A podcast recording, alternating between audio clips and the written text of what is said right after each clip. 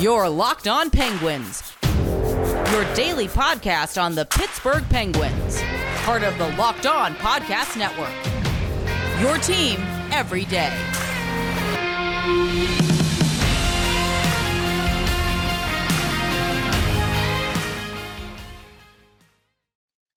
Happy Wednesday. Welcome back to another episode of the Locked On Penguins podcast. I'm your host, Hunter Hodes. Remember to follow me on Twitter at Hunter Hodes. Follow the show's Twitter at L underscore Penguins. Remember, the show is free on all platforms, you know, Apple, Spotify, and now, of course, on YouTube. Check the other day.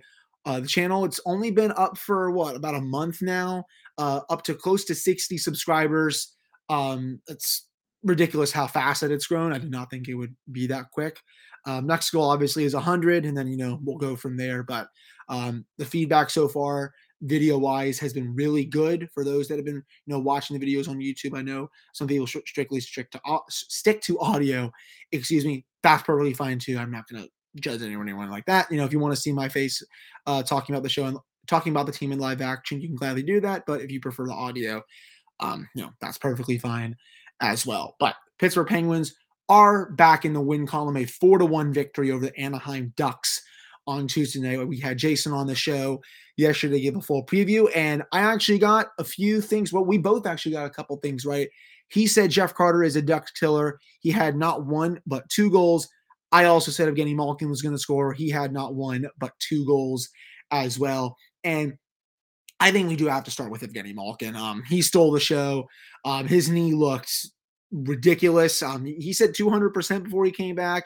Uh, maybe it was 300%. His that, that, was probably the best I've seen him skate in at least a couple of years. Um, was not making any bad decisions with the puck. Um, his passing was on point. Um, we saw that one of those, a couple of those Pat and Gino bombs from the point, one obviously in the power play. Loved how Sid was able to just, you know, jump almost 10 feet in the air off skates. I mean, I'm someone who probably can't even jump a centimeter um, into the air off skates. And we see Sid here doing a full freaking jump like someone is bare feet outside or, you know, inside or something like that. Um, it, you, you don't teach stuff like that. Um, the, the, the stuff that he's able to do on the ice, Sid, that is with that is just nothing short of spectacular. Um, he partly made that goal happen, but what a bomb that was from Evgeny Malkin. And hmm, I'm wondering if Evgeny Malkin is screwing up the team chemistry yeah, no, I, don't ever buy into those takes. I, I, pledge everyone stop listening to Mark Madden and a bunch and just his crap on 1059 X. He stinks, brings no good coverage. You know, there's so many other great platforms out here, you know, writing wise and podcast wise that bring outstanding Penguins coverage. Um, you know, including obviously, you know, myself. I'd like to think that I have a pretty good show with how many listeners that, you know, listen to this podcast.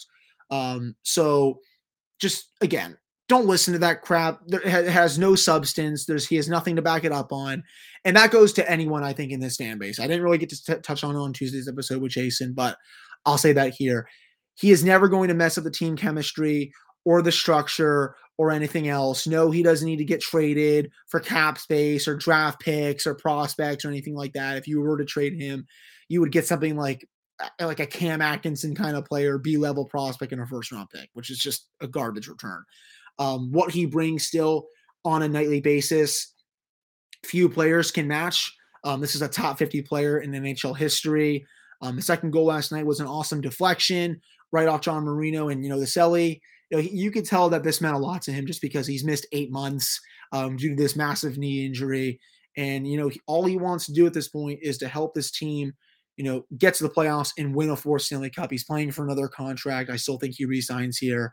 But, you know, to see him, you know, just really light up to the media after the game, um, you, you can just really tell how much this team means to him and, you know, how much, you know, the fans love him. You know, again, don't don't think for a second that the, the Penguins fan base hates him. You know, it's a very it's a small but loud segment, but you know, if you go to PPG Paints Arena and you know, I know a lot of the listeners of the show have season tickets. Um, you know, I've been there obviously quite a few times. Everyone just speaks glowingly about you. know, no one that I've you know interacted with that that I've gone to the games has had a bad word to say about him, or you know he's lazy or takes dumb penalties or anything like that. You know, he does do that at times, but the good far outweighs the bad. I'm tired of seeing the discourse surrounding this player. He is one of the best players of all time. You saw how important he was to the team last night. If they want to win another Stanley Cup, and I think this team is a contender at this point, he needs to be at the top of his game or close to it. Um, he was up there and then some last night. I know they have a lot of players out due to COVID protocol right now, but they, the Penguins need their best players to be their best players.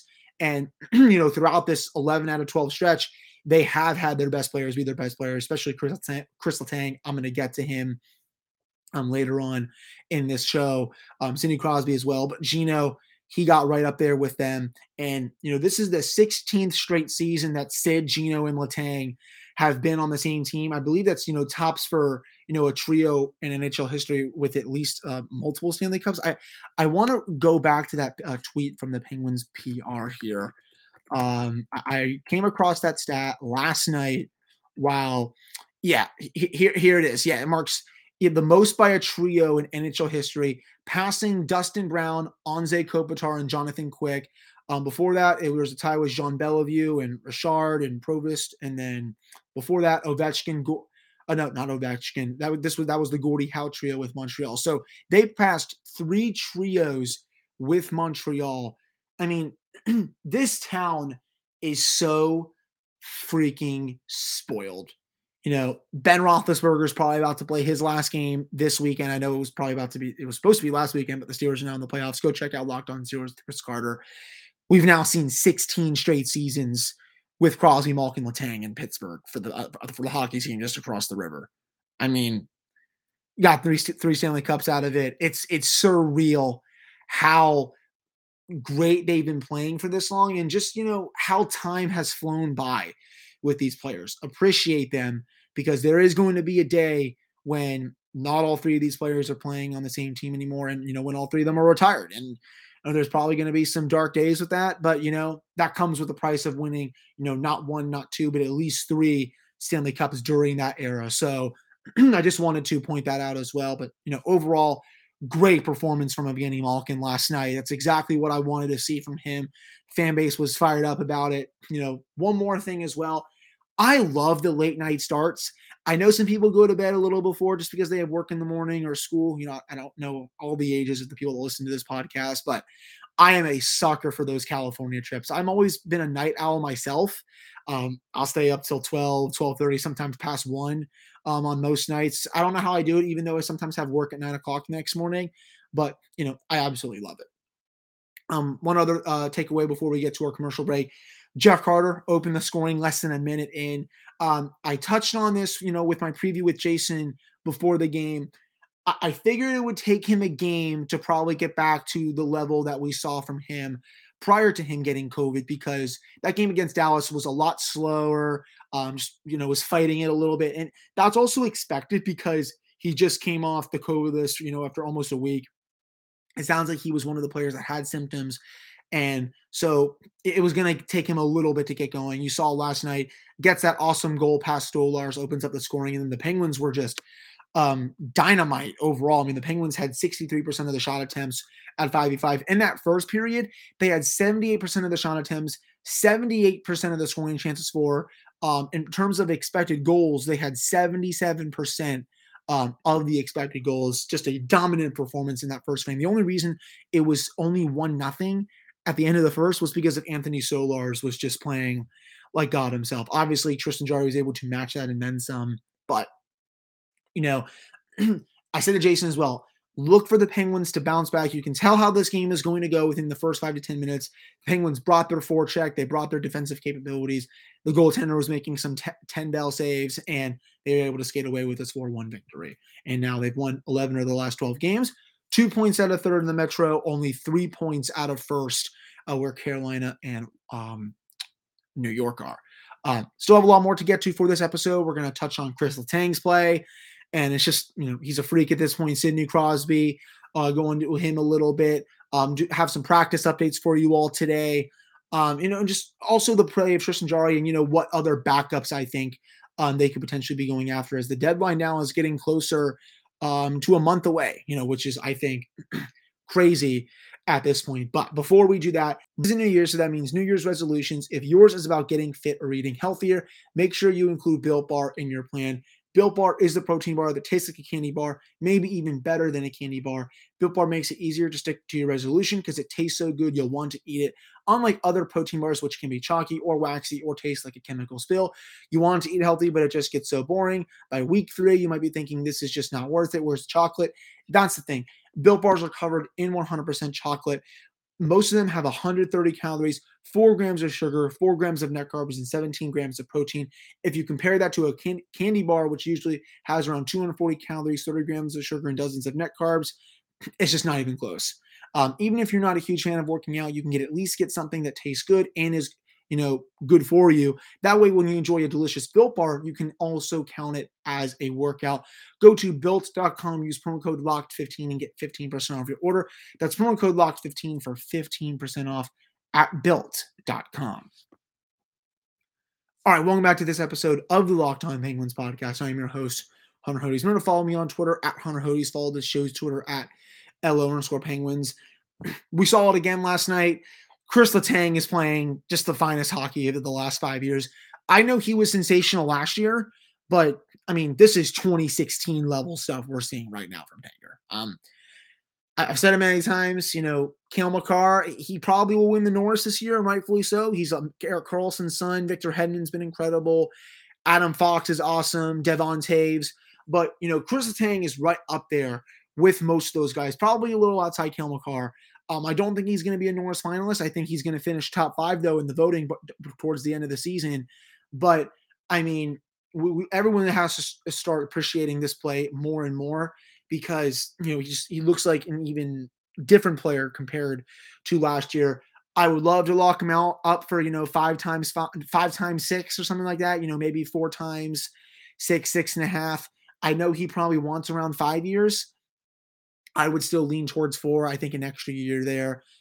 It's probably not the end of the world, but I would still probably lean with more shorter term with a player like that, just because you never truly know when the wheels will start to fall off. Though, you know, as he gets older, um, he plays better. But you know, was great in the defensive zone last night. He was quarterbacking the power play um, at an elite level.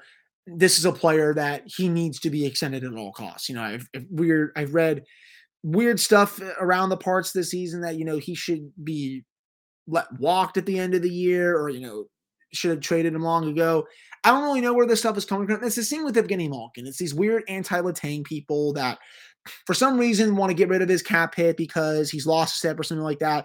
Guy's playing the finest hockey of his career. This team is so much better when both him and Gino are on the ice. And said, of course. I mean, that shouldn't even be a hot take. I mean, it's just it's I, I, I kind of have a saying I got from a couple of my friends. You know, I'm about getting it right, not being right, and you know, that's I guess that's where I kind of end it with this. You know, just playing at a, an amazing level right now. The underlying numbers are elite.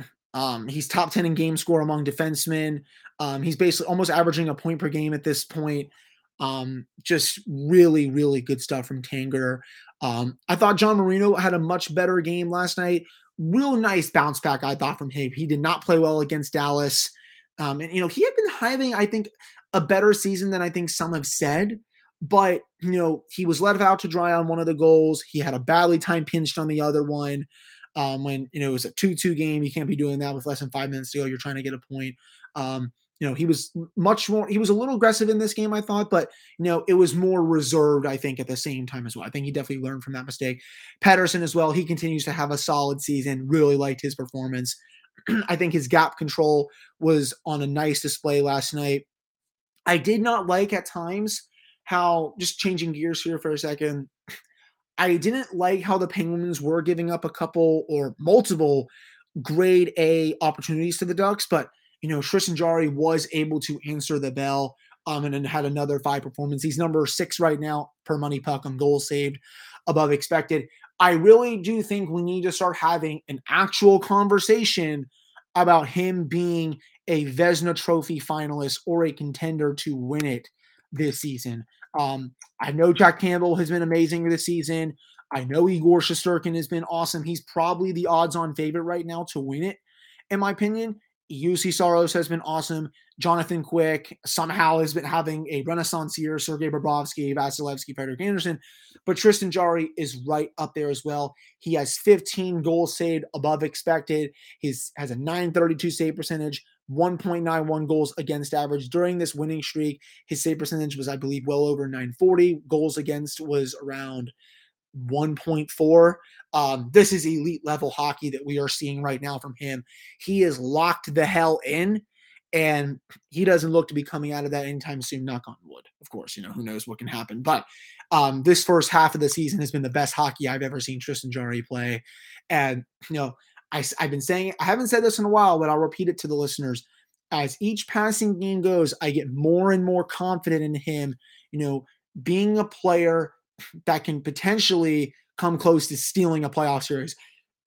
You know, he gave, he had he was on the complete 180 in May when he solely gave away a playoff series. Now I'm sitting here talking about how he can steal a playoff series like Ilya Sorokin did. That is how good he has been this season.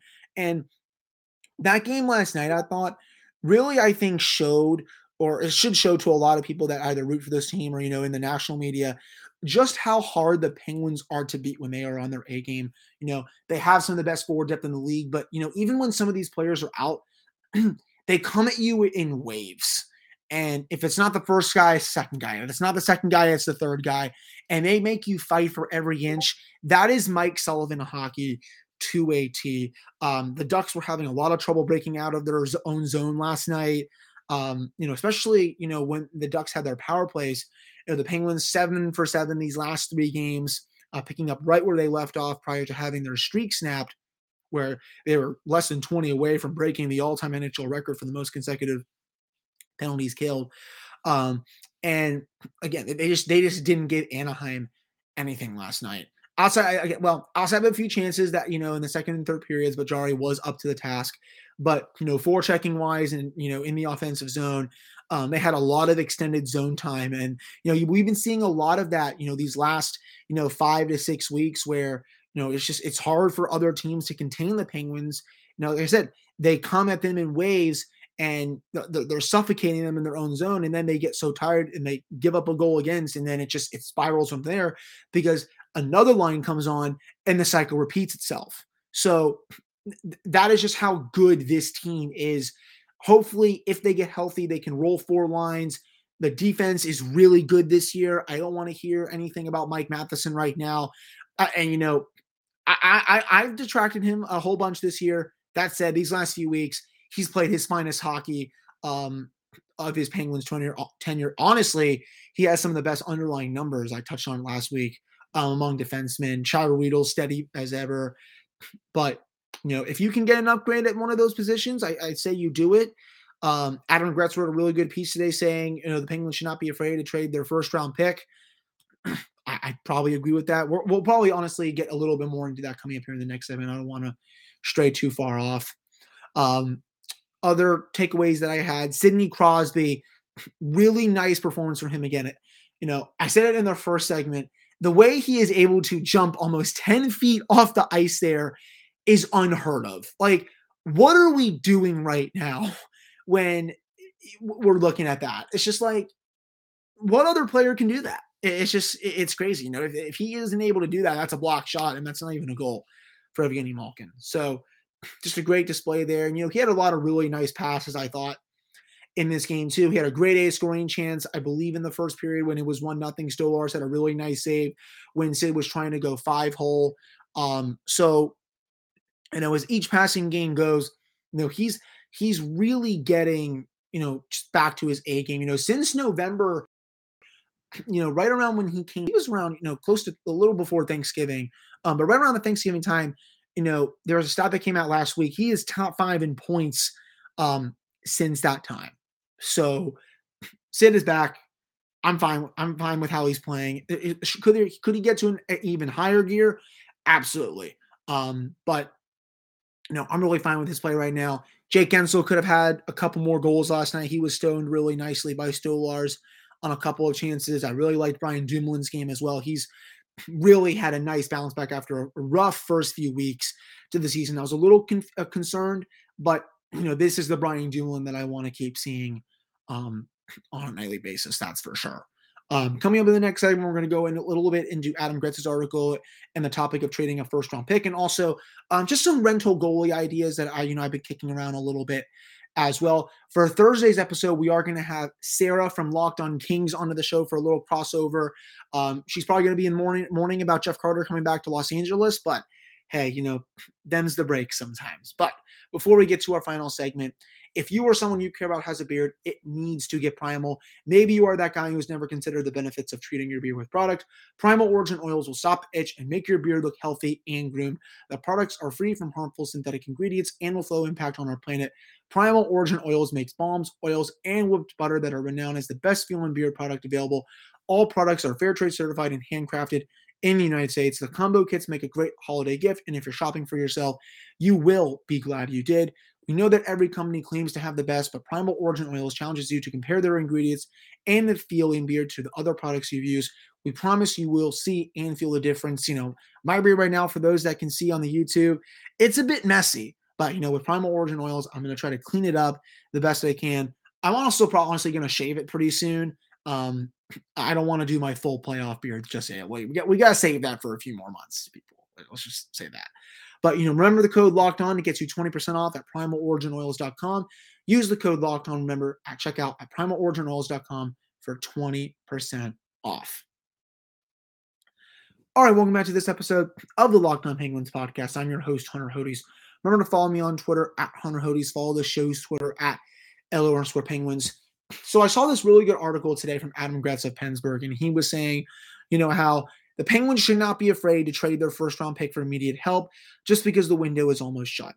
And I would happen to agree with him. You know, I know some people push back on trading Sam Poulin for, you know, a high impact winger, but, you know, this season in Wilkes-Barre, he only has four goals and seven points.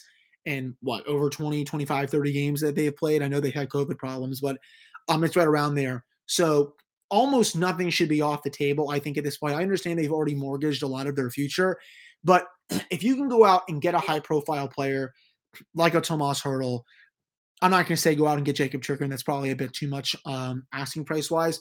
But if you go out and get a rental, you know, a, a, another forward that you can plug in that makes a lot of sense, I say you do it. Um, if that means taking Jason Zucker out of the lineup, which, you know, it, it stings just because of how hard he works, um, I say you do. You know, he's still a bit hurt right now. Um, I know Brian Burke went out and said that he doesn't want to be trading his first round pick just because they want to restock the farm a little bit. You know, with what Jim Rutherford did every year. You know, what a what a GM and president of hockey, hockey operations say to the media. It could be very different from how they actually feel. You know, there's always saying, you know, lies were told, you know, in parentheses, because, you know, GMs and presidents of hockey ops, you know, they do this stuff all the time. They'll say one thing, but then they'll go out and do or or you know ha- a completely other thing happens and it's like oh well i thought you said this was going to happen. Yeah well something came along. So i'm sure if something came along for ron and brian to look at they definitely will. I i am down for them to go out and get whatever they want to stock this team. You know i don't need you to go out and get a jacob Chychrun here but you know tomas hertl another rental winger st- rental forward. If you want a depth defenseman that you can plug in over Chad Ruhwedel, even though he's been steady this year, you can do that. Which now leads me to, I think, the most glaring hole on the team, a backup goaltender spot. Um, you know, Louis Domingue. You know, I, I think that's fine if he he's the backup for a little while now. Though Casey DeSmith is going to come back. Um, relative some point five to six days. I think if Domingue is there for again, he's probably not going to be here for more than a week. He'll probably be sent down to Wilkes-Barre. But with how DeSmith has played this year, you got to go out and get someone. You know, Braden Holtby from Dallas, I think makes a lot of sense. Kim Clark, he was in my DMs talking to me about that. Um, he doesn't make a lot of money. You could probably get him for a mid-round pick. Yaroslav Halak, that makes sense though. Um, someone, a listener of the show, actually, if I can find this um, message here, um, Jackson Hollister, shout out to you for bringing this to my attention. He said, you know, Halak would be a great fit, but he has the 10 game bonus of 1.25 million. He's currently eight games. What are your thoughts on that? So, with the bonus, you know, thank you for telling me this, Jackson. It would be 2.75 million. How do you think we will get the cap to make that happen? So, Jackson, they would probably have to move some money out Um, I don't know if they would move Jason Zucker. I mean, I think that makes the most logical sense with how much he struggled, but does Ron Hextall want to do that? You know, I think that's the main question. Otherwise, you're right. You know, it's going to be interesting to see where they get the cap space for that. Um, Khudobin, I think, is the same thing. I think his cap is kind of close to that bonus combined for Halak, but I do think they have to go out and get an established veteran because you know, on you know the off chance that Jarry stinks again in the playoffs, they need to have someone ready to go that's not DeSmith because he is he's not the answer. Um, so those are definitely a couple of options that I would be looking at. Um, I'm sure more will become available as the deadline gets closer, and you know, as you see the sellers and all that. So we'll see what happens with that. But that'll do it, I think, for this episode of the Locked On Penguins podcast. Remember, the deadline is coming up. Um, I wouldn't be surprised if Hextall does swing for the fences a little bit because this is one of their last big years to go all in. I think this is the deepest team they've had since 2016 and 2017. Um, honestly, I think the forward group is deeper than 2017. So um, we'll see. You know, this is they have as good of a shot as anyone to come out of the East. Um, you know, this this team is playing some dynamite hockey right now. Three, three more games left on this road trip. The LA Kings start will be 10:30 on Thursday night. I'll be doing a full preview of that game with Sarah of Locked On Kings coming up for tomorrow's episode. I know you won't want, want to miss that one. Remember to subscribe to the uh, podcast on Apple and Spotify, and it's now on YouTube. Thank you all so much for listening to this one, and we will, we will be back on Thursday.